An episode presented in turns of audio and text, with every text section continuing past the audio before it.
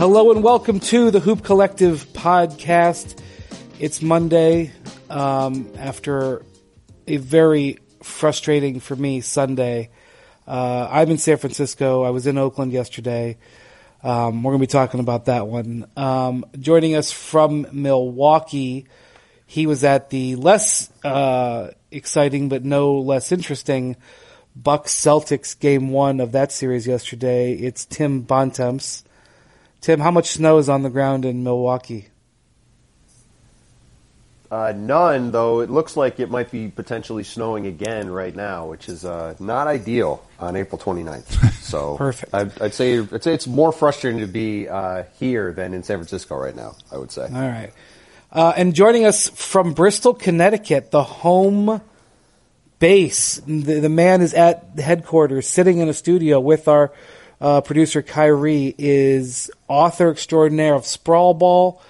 Uh, is it out tomorrow, Kirk Goldsberry? It is out tomorrow. Go to go to Amazon. Stop what you're doing right now.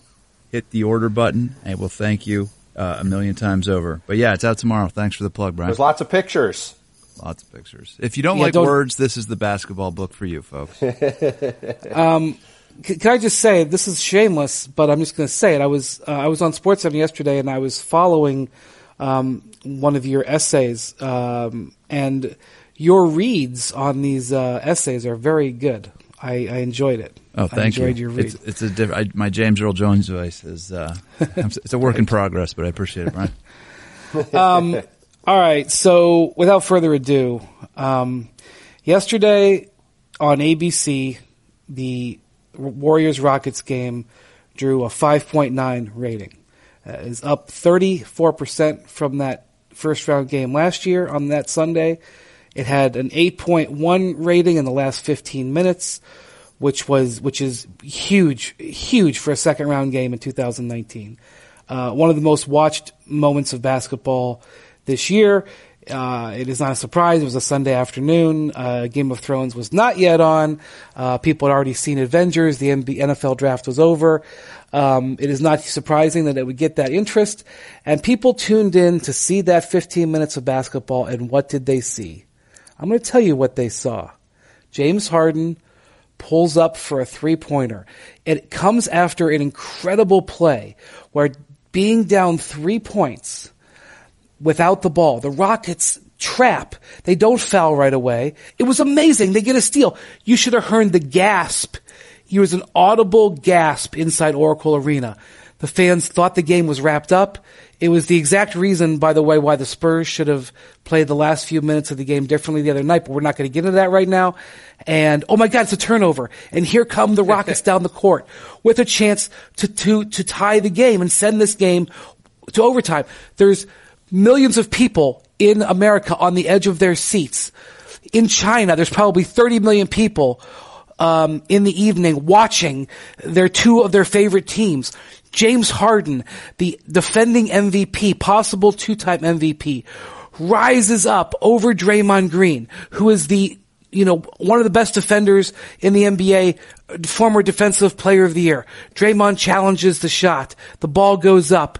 It misses. Damn. But wait a minute. Here comes future Hall of Famer Chris Paul. He makes this incredible i- in, uh, play where he, he senses where the ball is going to be. He comes running down the baseline, comes underneath, um, a Warriors player and gets an awesome offensive rebound, giving the Rockets another chance. Those millions of people gasp again. The War- the Rockets fans, Warriors fans are, oh no, I thought we had won it two different times here. And Chris Paul looks to throw the ball to James Harden to give one of the best three-point shooters in the NBA a chance to make another dagger three-pointer, like he did the last time they were in Golden State when he made one of the biggest shots of the year. But he can't throw the ball to James Harden. Do you want to know why, everybody? Mm-hmm. Because James Harden is laying on the floor. Why? Why is James Harden laying on the floor? Because James Harden flopped. Dramatic read is tremendous. Okay? And Chris Paul can't throw the ball to him because he's sitting there with his hands up wanting a foul. And so instead, Chris Paul gets trapped, runs over Klay Thompson. The ball goes out of bounds. The Warriors get the ball, clinch the game. Chris Paul is so upset at not James Harden for laying on the floor flopping. He's upset at the officials for not bailing him out with that call. So he runs at the official and bumps the official, and the official ejects him from the game. Yes, he was second technical foul, but the official ejected him from the game, I believe, because he got bumped. All right? And so now we have a game that instead of being decided by some of the best players in the NBA, what we have is millions of people talking about the officiating. And that made me sad. Uh, and I am frustrated that this officiating is becoming such a thing. I am frustrated that the Rockets and the Warriors grind on the officials every freaking call. I am frustrated that this is now how games have to end. Players looking for fouls. I don't know what to do about it, but it makes me sad, Tim Bontemps. Yeah, well, the, just to go back to what you did to Kirk, uh, your column the other day on the state of the relationship between players and coaches and refs in the NBA was spot on. And uh, as you also wrote about after yesterday's game, I mean, there's no question that this entire series is going to be, uh, you know, the dominant theme of the series is going to be about the officiating and about uh, calls that are made and calls that are not made. Um, you're right. It is. It is going to be a very bad look for the league. This should be. This is a series, right, that people have been talking about since last year's Western Conference Finals. Um, I am not of this belief, but a lot of people believe the Rockets are the team that has the best chance to beat Golden State this year, uh, just as they were last year. Um, and instead of talking about, did you hear that little really that little uh, thing where he just dropped a, a little thing in there? We'll, we'll get back to that in a second. Go ahead. Sorry. It's called a tease. It's called a tease. Uh, but instead of, like you said, talking about a really compelling and interesting game, uh, I went back and watched the full thing this morning because I had to write uh, about the, the, the, game I was at yesterday, um, so I couldn't see all of it. Um, instead of talking about what was a really fun and interesting, exciting game, and you know, guys playing hurt and and a lot of close plays down the stretch, and all the stuff that was fun to talk about from a basketball standpoint, all everybody is talking about today is complaints about officiating. And like you said, that game got a massive rating, and it should have been a great moment for the league. And instead, it all it did was highlight what currently I think is the biggest problem the league has right now, which is a uh, a crisis uh, of officiating on a variety of levels. Kirk, um,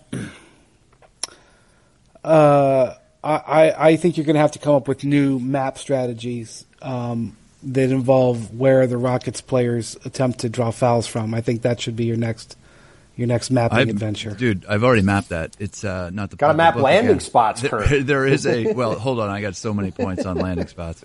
But uh, listen to this. You know, I may, I've made a map about where Harden draws his shooting fouls. I've done it multiple times. Uh, there's one in the book. Uh, and the the, the, the, sim- the, simple takeaway, Brian, is that this is a guy who draws fouls in places that nobody else draws fouls uh, at a very high rate. Um, we know that.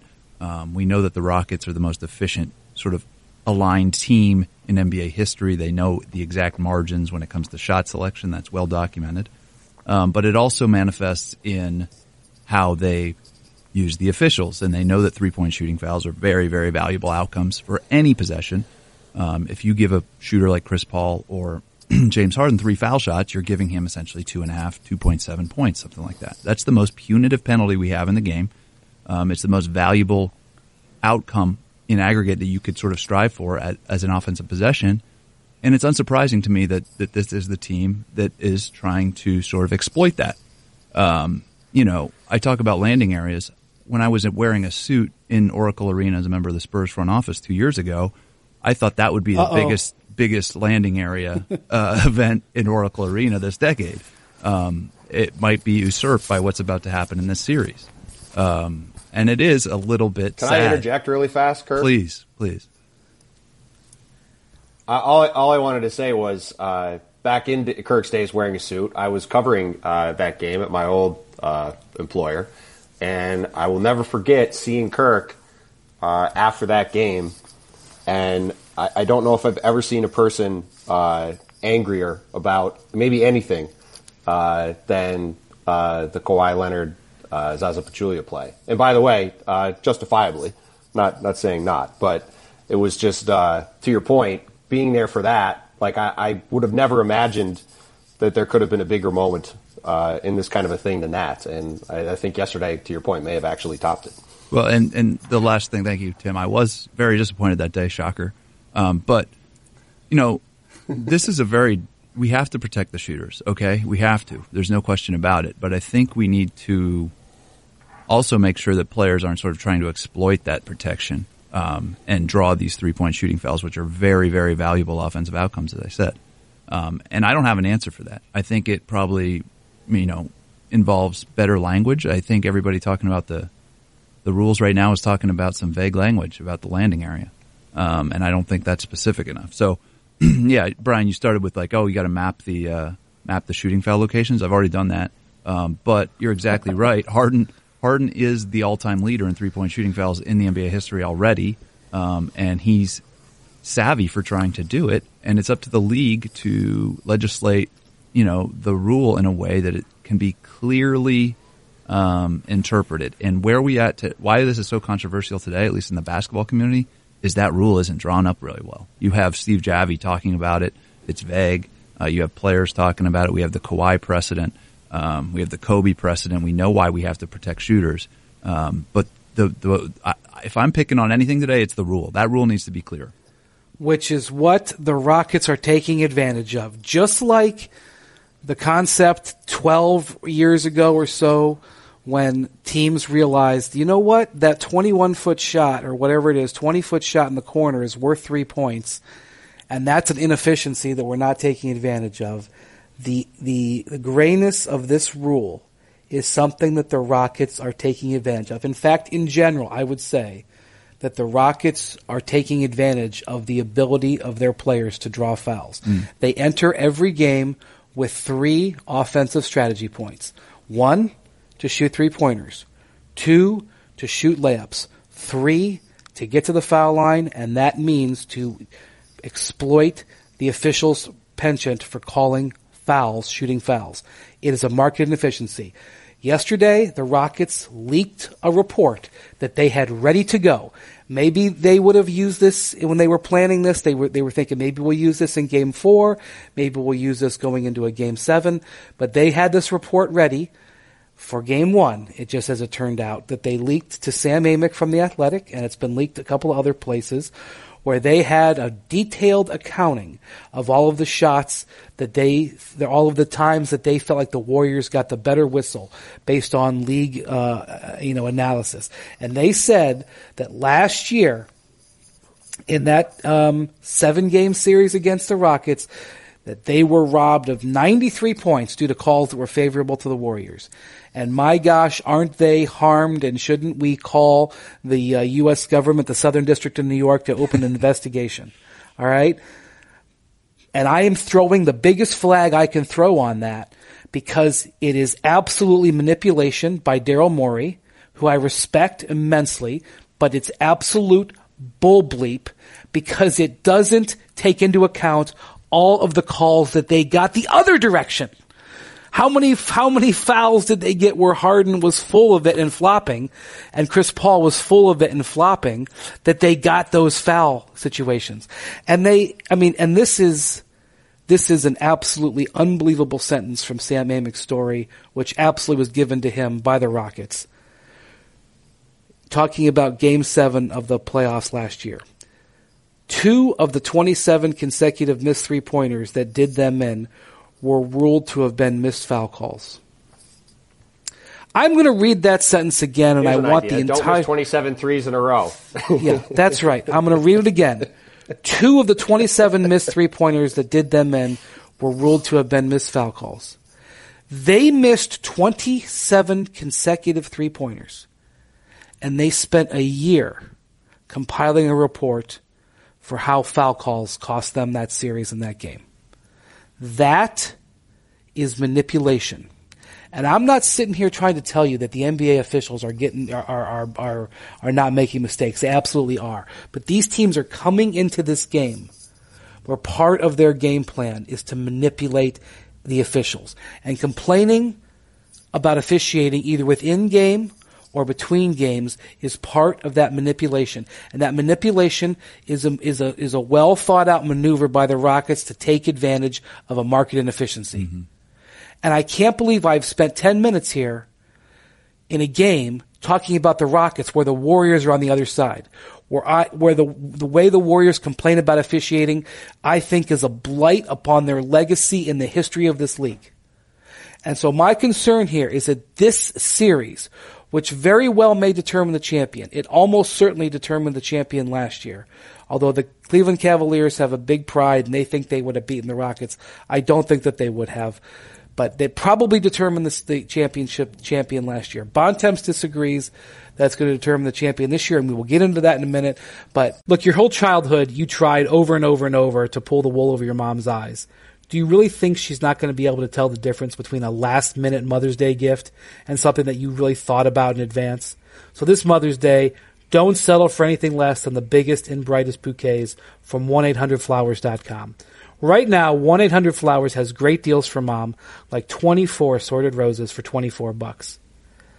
And, and in honesty, I'm just going to pause right here. That doesn't even sound like it's a real price. I almost think that it's a mistake because roses cost way more than that most of the time. Um, but that's what they said, so that's what I'm going to stick with. And now it's now they're committed to it.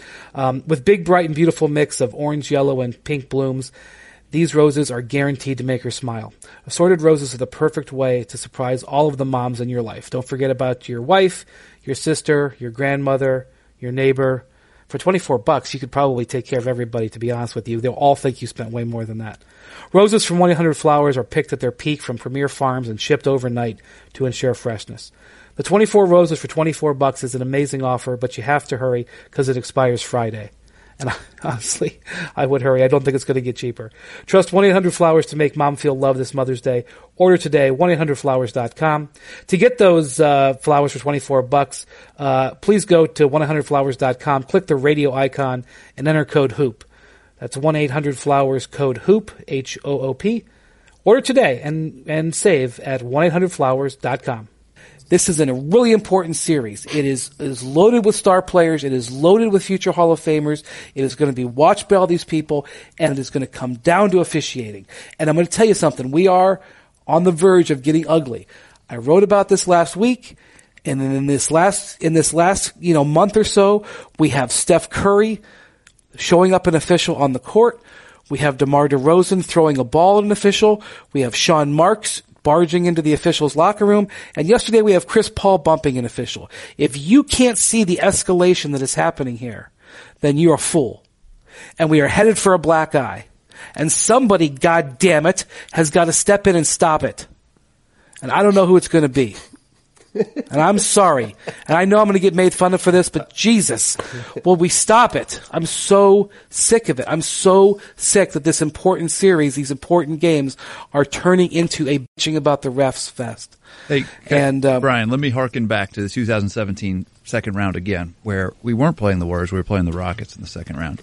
and if anybody thinks this is correct, new, um, if anybody remember our pick and roll defense that year, it was the hands up uh, coming off the screen. Oh, I remember. I covered that series too. Yeah. So, Tim, you remember, you know, that year Harden had broke the record for three point shooting fouls by two or three x. Him and Lou Williams were on the same yep. team, uh, and we had our strategy driven yep. by the fact that they had scored, I think, seven to nine points a game in the first round against Oklahoma City on three point shooting fouls.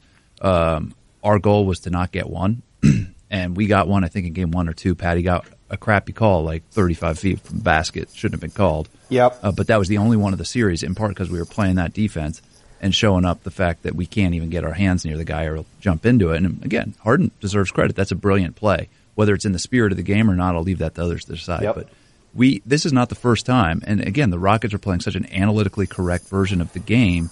But to Brian's earlier point, the old basketball quote that the best place to score on the the, the court is the free throw line uh, nobody has adhered to that sort of wisdom more than uh, James Harden, uh, who looks at the refs as marks more than anybody in the history of the league, and tries to get to that three point or that free throw line, uh, and he does it from the perimeter more than anybody we've ever had.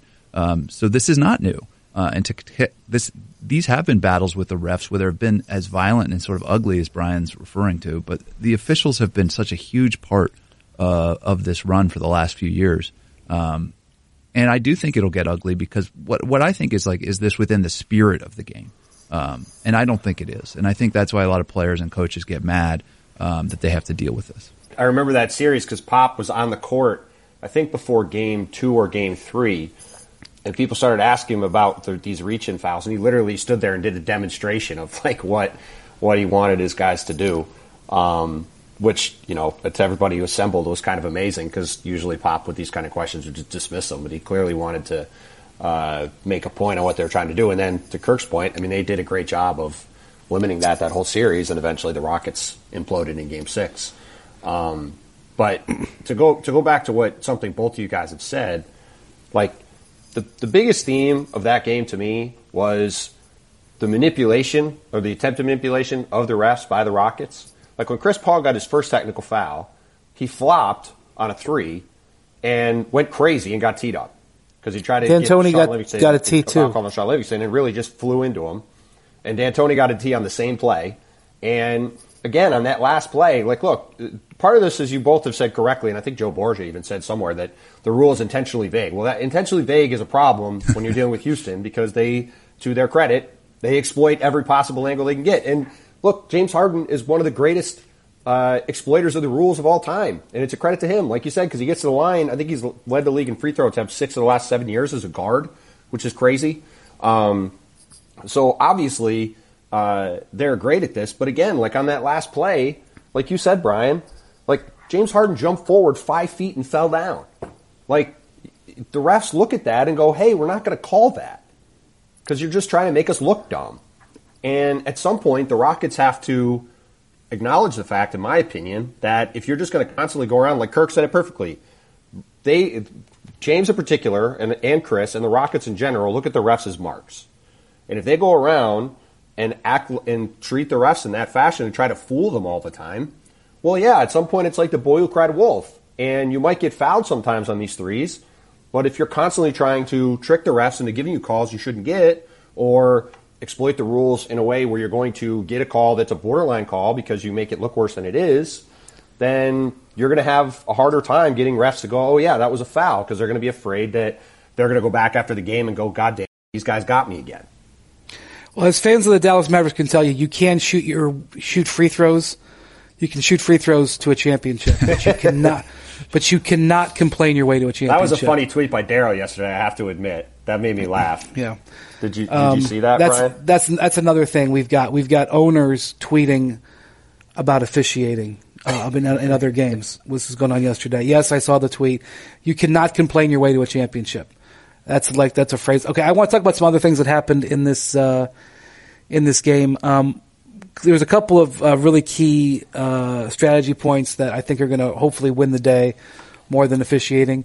Um, it was very clear that the Warriors had, even though they didn't have much time to prepare, they have been waiting for this series. They had an entire game plan ready to roll on how to stop Clint Capela's lob game, and they completely cut Clint Capela out of the game yesterday to the point where Mike D'Antoni yanked Capela at the end of the game and put Nene in instead, and that matchup allowed Steph Curry to get the three pointer that essentially clinched the game. Um, terrific play there. Terrific. Uh, you know that's going to have to be an adjustment that the Rockets make, uh, but they took Capela out of the game. And um, also at the other uh, end, uh, the, the the Rockets. Um, Kirk, I don't know how much you got to watch this game yesterday, um, but it, it was amazing watching the Warriors. They would come down the court, and their goal was to get the smallest defender on to Kevin Durant. So they would look at the alignment of who was defending whom, and they would all their players would come to the top of the key. Like three players would come to the top of the key, and the, and they would just run a series of screens of stagger screens and, and it almost was like they were raking back and forth. Like sometimes the ball handler would move back and forth just to get the shuffle alignment that they wanted of the switch because the the Rockets are switching every screen, so they just shuffled it and uh, to, to to to end up with Durant having the smallest defender on him. It was like they put it into a food processor. They put the the, the lineups into a processor. A bunch of shuffling and screening and switching happened, and at the other side, Chris Paul was on Durant, and then they throw to Durant, and Durant would go to work. And the the Chris Paul and PJ Tucker's entire game plan for defending Durant is to not let him get the ball over his head. Because once Kevin Durant gets the ball over his head, you cannot defend it.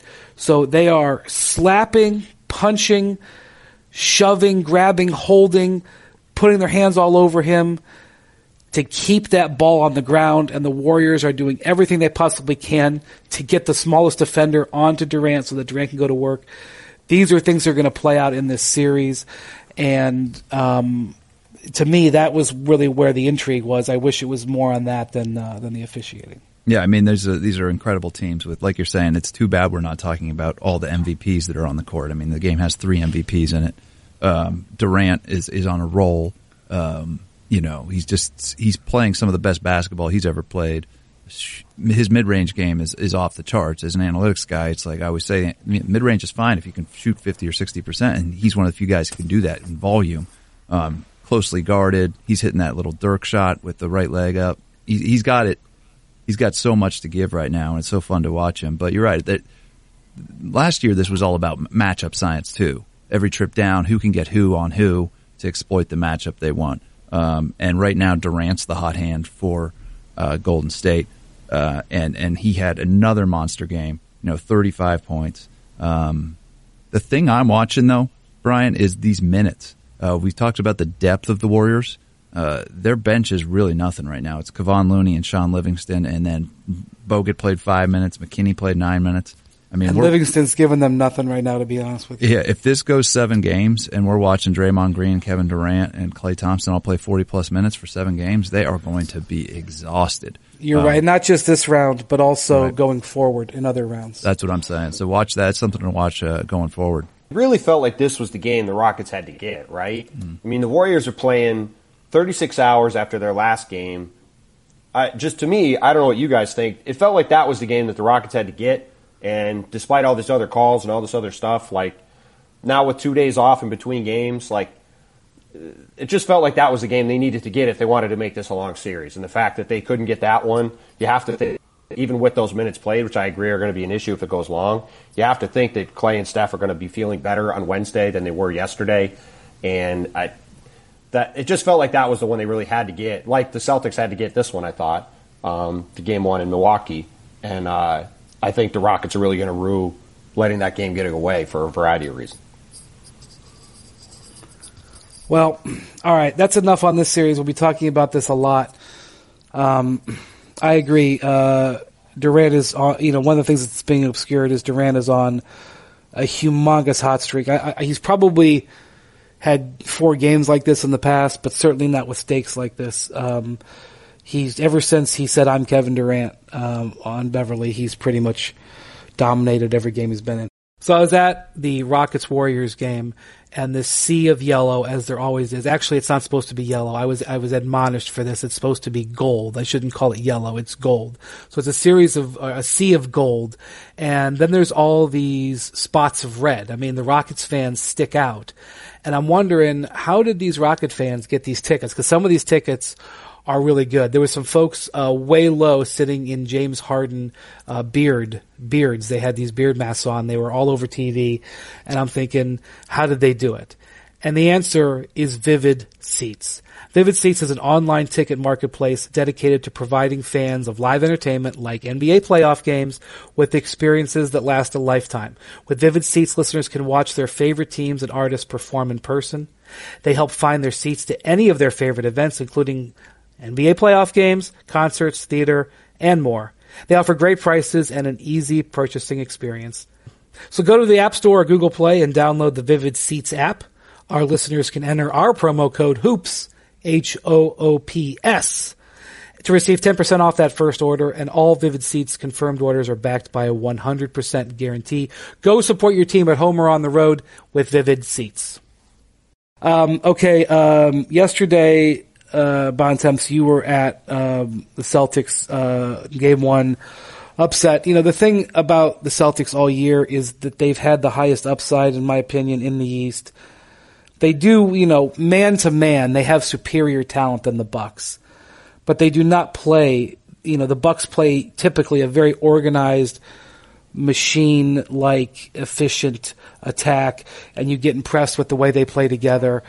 Um, but overall, the Celtics should be the better team. They just haven't been. And yesterday, they were the ones who had their act together more. Um, what did what did that teach you? The simple way to sum up that game for me is that everything that people around the league have doubted about the Bucks all season all came to fruition in one game. Um, people questioned whether Mike Budenholzer's system would be able to hold up against higher competition in the playoffs. People questioned whether um, the supporting cast that you mentioned uh, is is not the same level of talent on paper as these other teams atop the East would hold up uh, in, against higher level competition. People wondered how Giannis would do when a team could really zero in on him during the playoffs, though most teams don't have a guy like Al Horford who was incredible yesterday. Um, you know, all those, you put all those things together, and it was a pretty disheartening game uh, for the Bucks. Um, you know, as as I think our colleague Malika Andrews had in her story, and other people also said to me, like this basically couldn't have gone much worse for the Bucks for a first game. Um, they shot the ball terribly. Their, you know, Eric Bledsoe looked terrible again against the Celtics, just like he did last year in the playoffs, just like he did in two of the three regular season matchups this year. Um, the other players, supporting guys, did not play well, other than Nico Mirotic. Um, and Al Horford did an incredible job on Giannis, and really the, the Celtics just bottled him up all game. So, um, you know, look, I expect the Bucks to play much better on Tuesday in Game Two, uh, but I think just looking at that game, there wasn't a lot of stuff that happened from the Celtics side that wasn't replicable, and I, I think they're going to be in a lot of trouble. One of the things I saw, Kirk, was, um, you know, really the Bucks. Uh, uh, their offense works much like the Hawks did under Mike Budenholzer. Their offense works when they share the ball and move the ball. I don't know if it was what the Celtics were doing or if it was just the Bucks freezing up in a in a moment. They were absolutely playing straight isolation basketball yesterday, and that just completely undercut the entire thing that they needed to do offensively. I thought. I don't know how you saw yeah, it. I mean, Bontemps is right. It was like the exact worst sort of outcome. I think Jalen said it on on the post game show uh, on ESPN yesterday. But one of the things that when the Bucks play breaks down, Brian, like you're saying, you know they stifle a Giannis drive, let's say, and the kick out comes, and there's no three point shot. There's not a lot of guys who can dribble, pass, and shoot out there. Um, and I think that showed up. I mean, and the one guy that was was Eric Bledsoe, whose nightmare was revisited from the Boston series last year. Uh, Terry Rozier outplayed him again. I mean, Eric Bledsoe's one for five in 25 minutes with six points. That's not going to get it done. Um, the starters, Brook Lopez, Bledsoe, Sterling Brown, just didn't show up. I think they were combined three of 17. Uh, and then on the other end of the court, everything went right for Boston. Uh, and in a weird way, they sort of play to Milwaukee's weakness. This the Boston offense is is is very sort of jump shot oriented. They don't need to get to the paint. They don't need uh, to get to the line. Um, if their jump shots are going in, they're very good. And Milwaukee is content to let a lot of teams shoot jump shots. And we saw Kyrie um, making sh- making shots. We saw the the team shooting, I think, forty two percent from three. And then the, the thing that I've always wondered about Kyrie Irving is is can he make the players around him better? Can he create those shots? And he had that eleven assist game yesterday. Um, I, this isn't a Kyrie Irving I remember watching in, in Cleveland um, in, in the playoffs, mostly because LeBron was on ball all the time, but this was the exact kind of game that Boston would have wanted. Their jump shots went in, Kyrie shared the ball, and then Al Horford played the best defensive game of his life uh, and stifled uh, the likely MVP in Giannis. Um, and so when Boston is right, they're making jump shots and they're playing great defense. And yesterday, that was the combination that won them this game. Bontemps, you have the stats on Bledsoe versus the uh, Celtics this year. I think you mentioned them. Uh, yeah, and in the, so in the one game uh, Milwaukee won comfortably, uh, I think they won by 13. Bledsoe was seven for nine. The other three games combined, he was six for 23. Um, and and like Kirk said, especially with Malcolm Brogdon out, whose loss was really felt mm-hmm. yesterday because he is a guy that could actually get into the defense and make a play, um, as opposed to Sterling Brown and Pat Connaughton and some of these other guys who are out there. Um, there was a play in the second quarter when Bledsoe got to the free throw line, stood there for about four seconds, nobody was around him, and then he passed the ball. And I just you just knew from that point on he was just not going to be a factor, and he wasn't at all. And if Milwaukee wants any chance of making this a real series, he just has to be better. He has to be a lot better. Because um, if it's just Khris Middleton and Giannis against the Celtics, uh, they don't have any shot in this series. They, they just they just don't at all. So that that to me, he's been the bellwether guy from them from the start.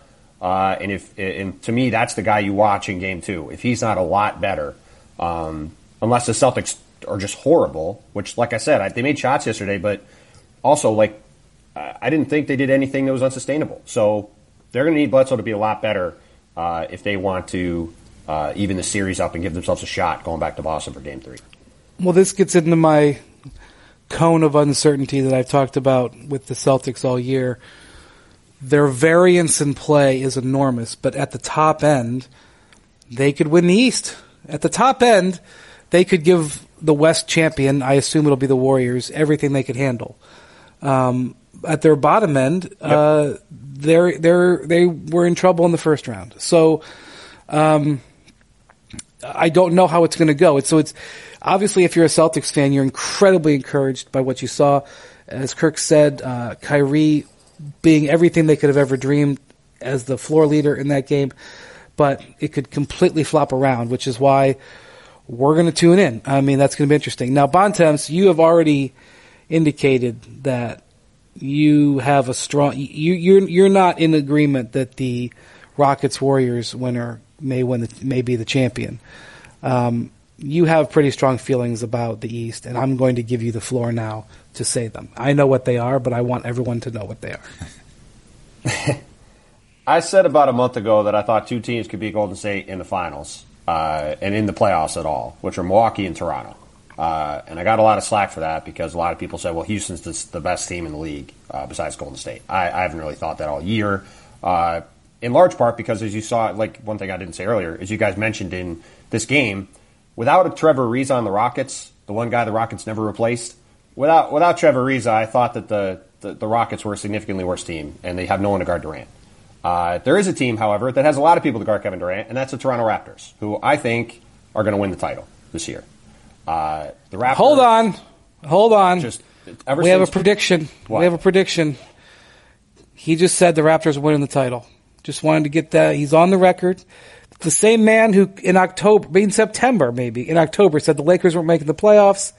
He has said that the Raptors will win the NBA title. Go on. Just wanted to, just wanted to make sure that was on the record and denoted. Go on. Since since August, ever since they traded for Kawhi, the Raptors have been solely focused on doing everything they can to be as good as possible in May and June, and that was throughout. That was that goes to City Kawhi during the year. That goes to changing starting lineups all over the place. That goes to changing the way they played. That goes to giving Pascal Siakam more and more opportunities to do things outside of his comfort zone throughout the year. Um, trading for Marcus Gasol. All the various things that the Raptors did throughout the year were all geared toward being as good as possible now. And if, if anybody who watched uh, that game on Saturday night against the Sixers saw, the Raptors are ridiculous. Uh, and Kawhi Leonard in particular has gone up a couple of levels at least from where he was in the regular season. I know Kirk obviously knows Kawhi's game uh, as well as anybody, given his time in San Antonio, and he he just looks incredible at this point. And to me, the Spurs they actually the Raptors this year actually remind me of the 2014 Spurs. I mean, I don't think it. I don't think. I. I mean, the reason I say that is because uh, they like that team was on a singular mission all year. I don't think that the talent is exactly the same, though they do have Kawhi and Danny Green. I will say this: going back to that, um, I, I, let me just say something about the Spurs. So the I, I, will say this.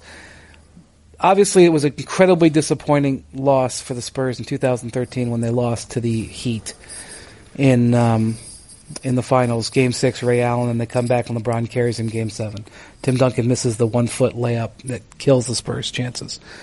Um, I had to go. I was assigned to go cover Spurs training camp um, that next year, and the story that I was assigned to get was go have the Spurs talk about uh, their summer of misery after uh, you know losing in the finals, and I was like, boy, this is not exactly an easy assignment. The Spurs don't like talking about the weather, much less talking about the greatest disappointment in the history of the entire organization, all their careers. So I kind of like tiptoed into the Spurs facility on the first day of training camp, thinking like this was going to be a real chore, and I was going to have to ask all these questions, and as a non-beat writer, that I was going to get you know thrown out on my ass and I couldn't believe it. Pop wanted to talk about it. Tim wanted to talk about it. Manu wanted to talk about it.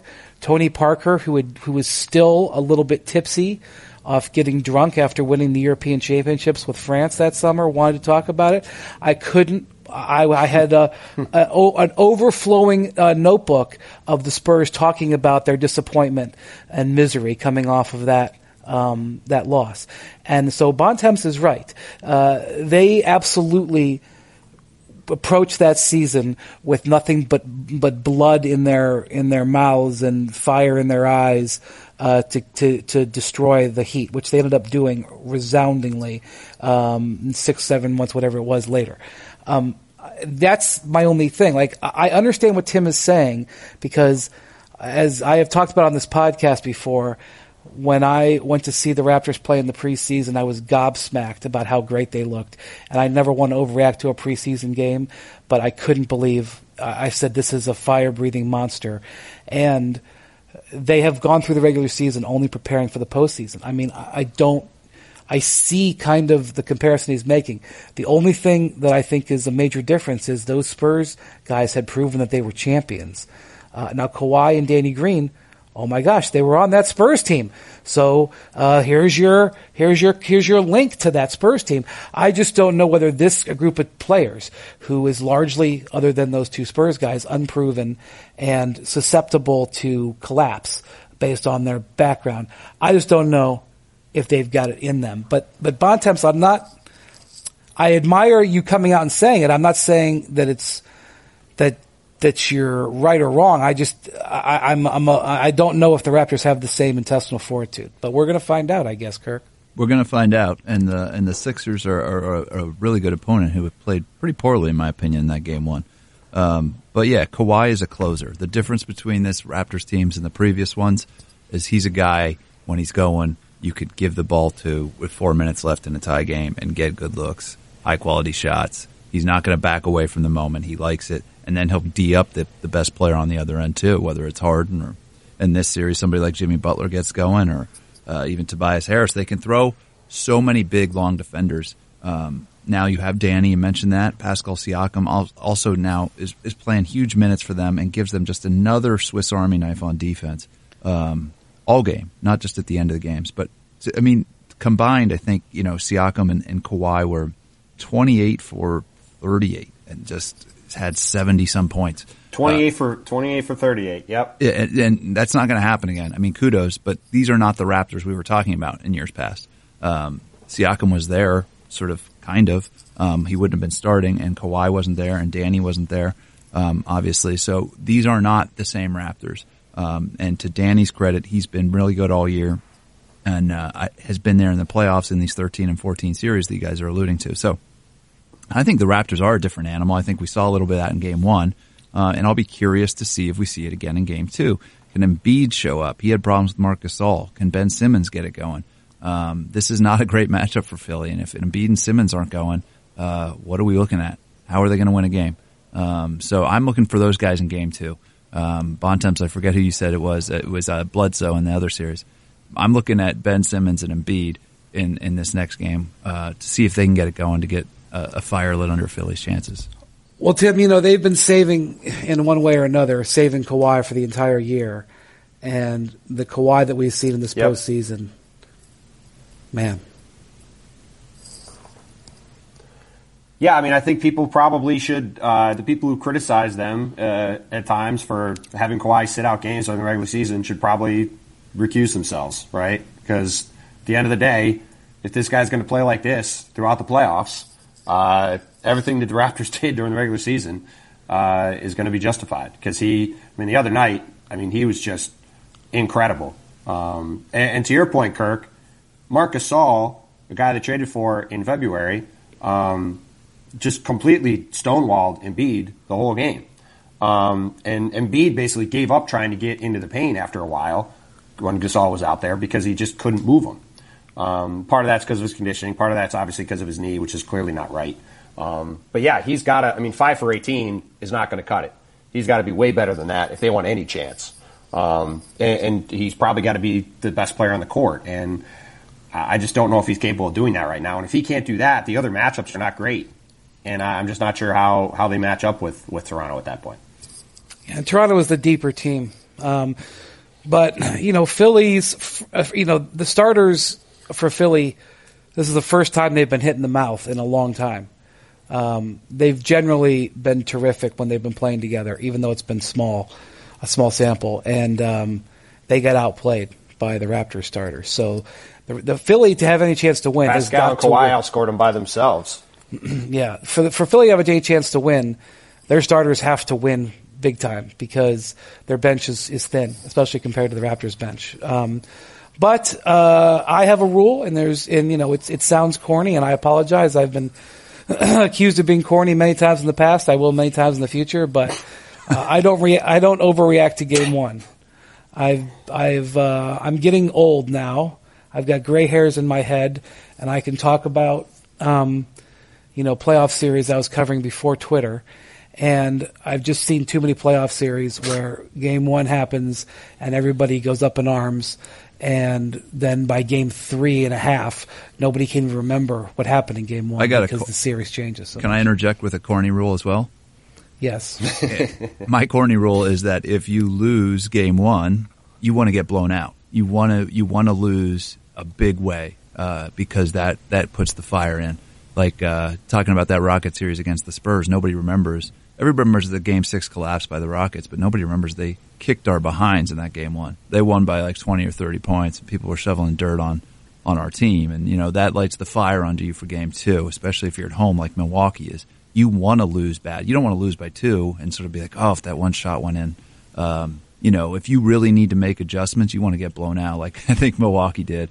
Um, and maybe Philly. Um, when you get punched in the mouth, you know, you come back hard in that game too. And if if you don't, sometimes you just like, oh, we just need to make a couple more shots, and you don't really take those adjustments as seriously as you need to.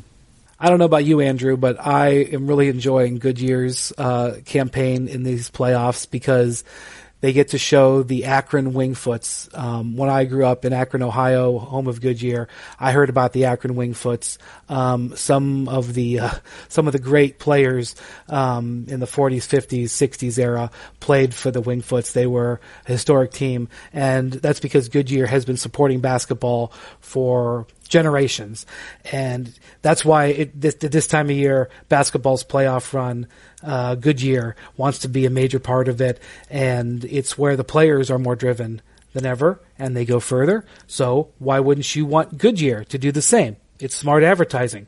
Goodyear knows that performance is everything, whether it's at home, on the road, or on the court. So when it comes to choosing tires, let Goodyear.com help you choose what's best. Goodyear's been a supporter of basketball for decades, been a supporter of great performance tires for decades. So Goodyear.com. Goodyear is more driven.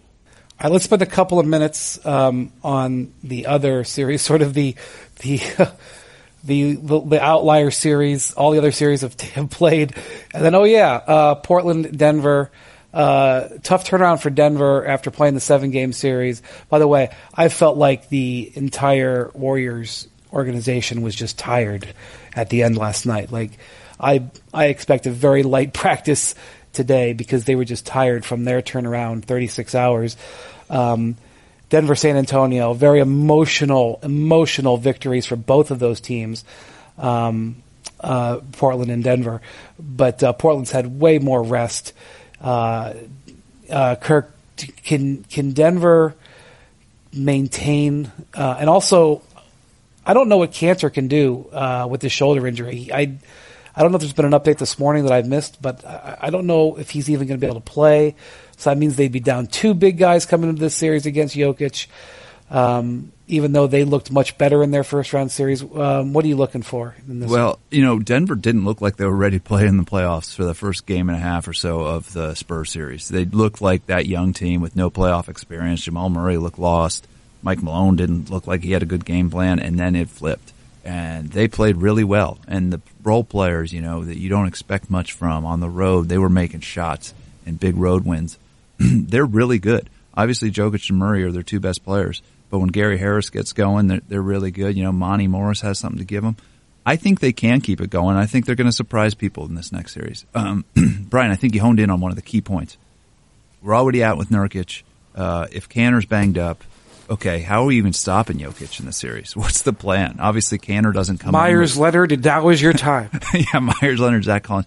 It, you know, Zach Collins, yeah. Yeah, these guys don't come in with sterling defensive reputations to begin with, and now they have arguably uh, one of the hardest defensive assignments at that position in the NBA coming their way. Who's hot? He's learned how to play playoff basketball, and he gets other players going, which is unique from that position as well.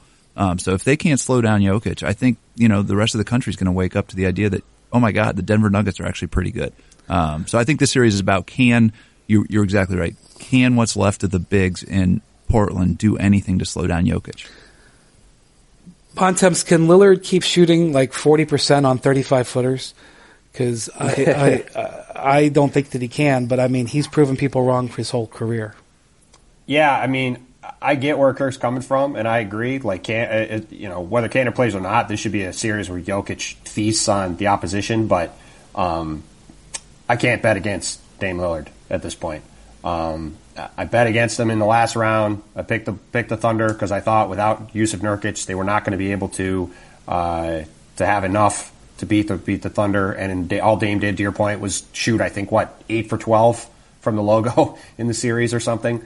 Uh, just absolutely absurd. Uh, even before he hit that ridiculous shot to win the series, and I, you know, at the end of the day, I'm just going to lean on the fact that I bet on Damian Lillard making plays down the stretch to win these games. I, I, I do agree with Kirk in that the Nuggets succeeded in getting through the first round and, and getting through that, um, you know, getting through the, the, the challenge of winning a playoff series and being the favorite team and dealing with that and fighting through and winning. But they didn't look that impressive in doing so. And I, I just think, you know, them trying to stop Damian Lillard is going to be another matter entirely. And I, I, just think that Lillard in the end will be too much for them, even if Kanter can't go. Which, by the way, he said uh, yesterday. I went and looked that he he he said he's questionable for Game One, but I haven't seen any official right. Uh, that's note from the team.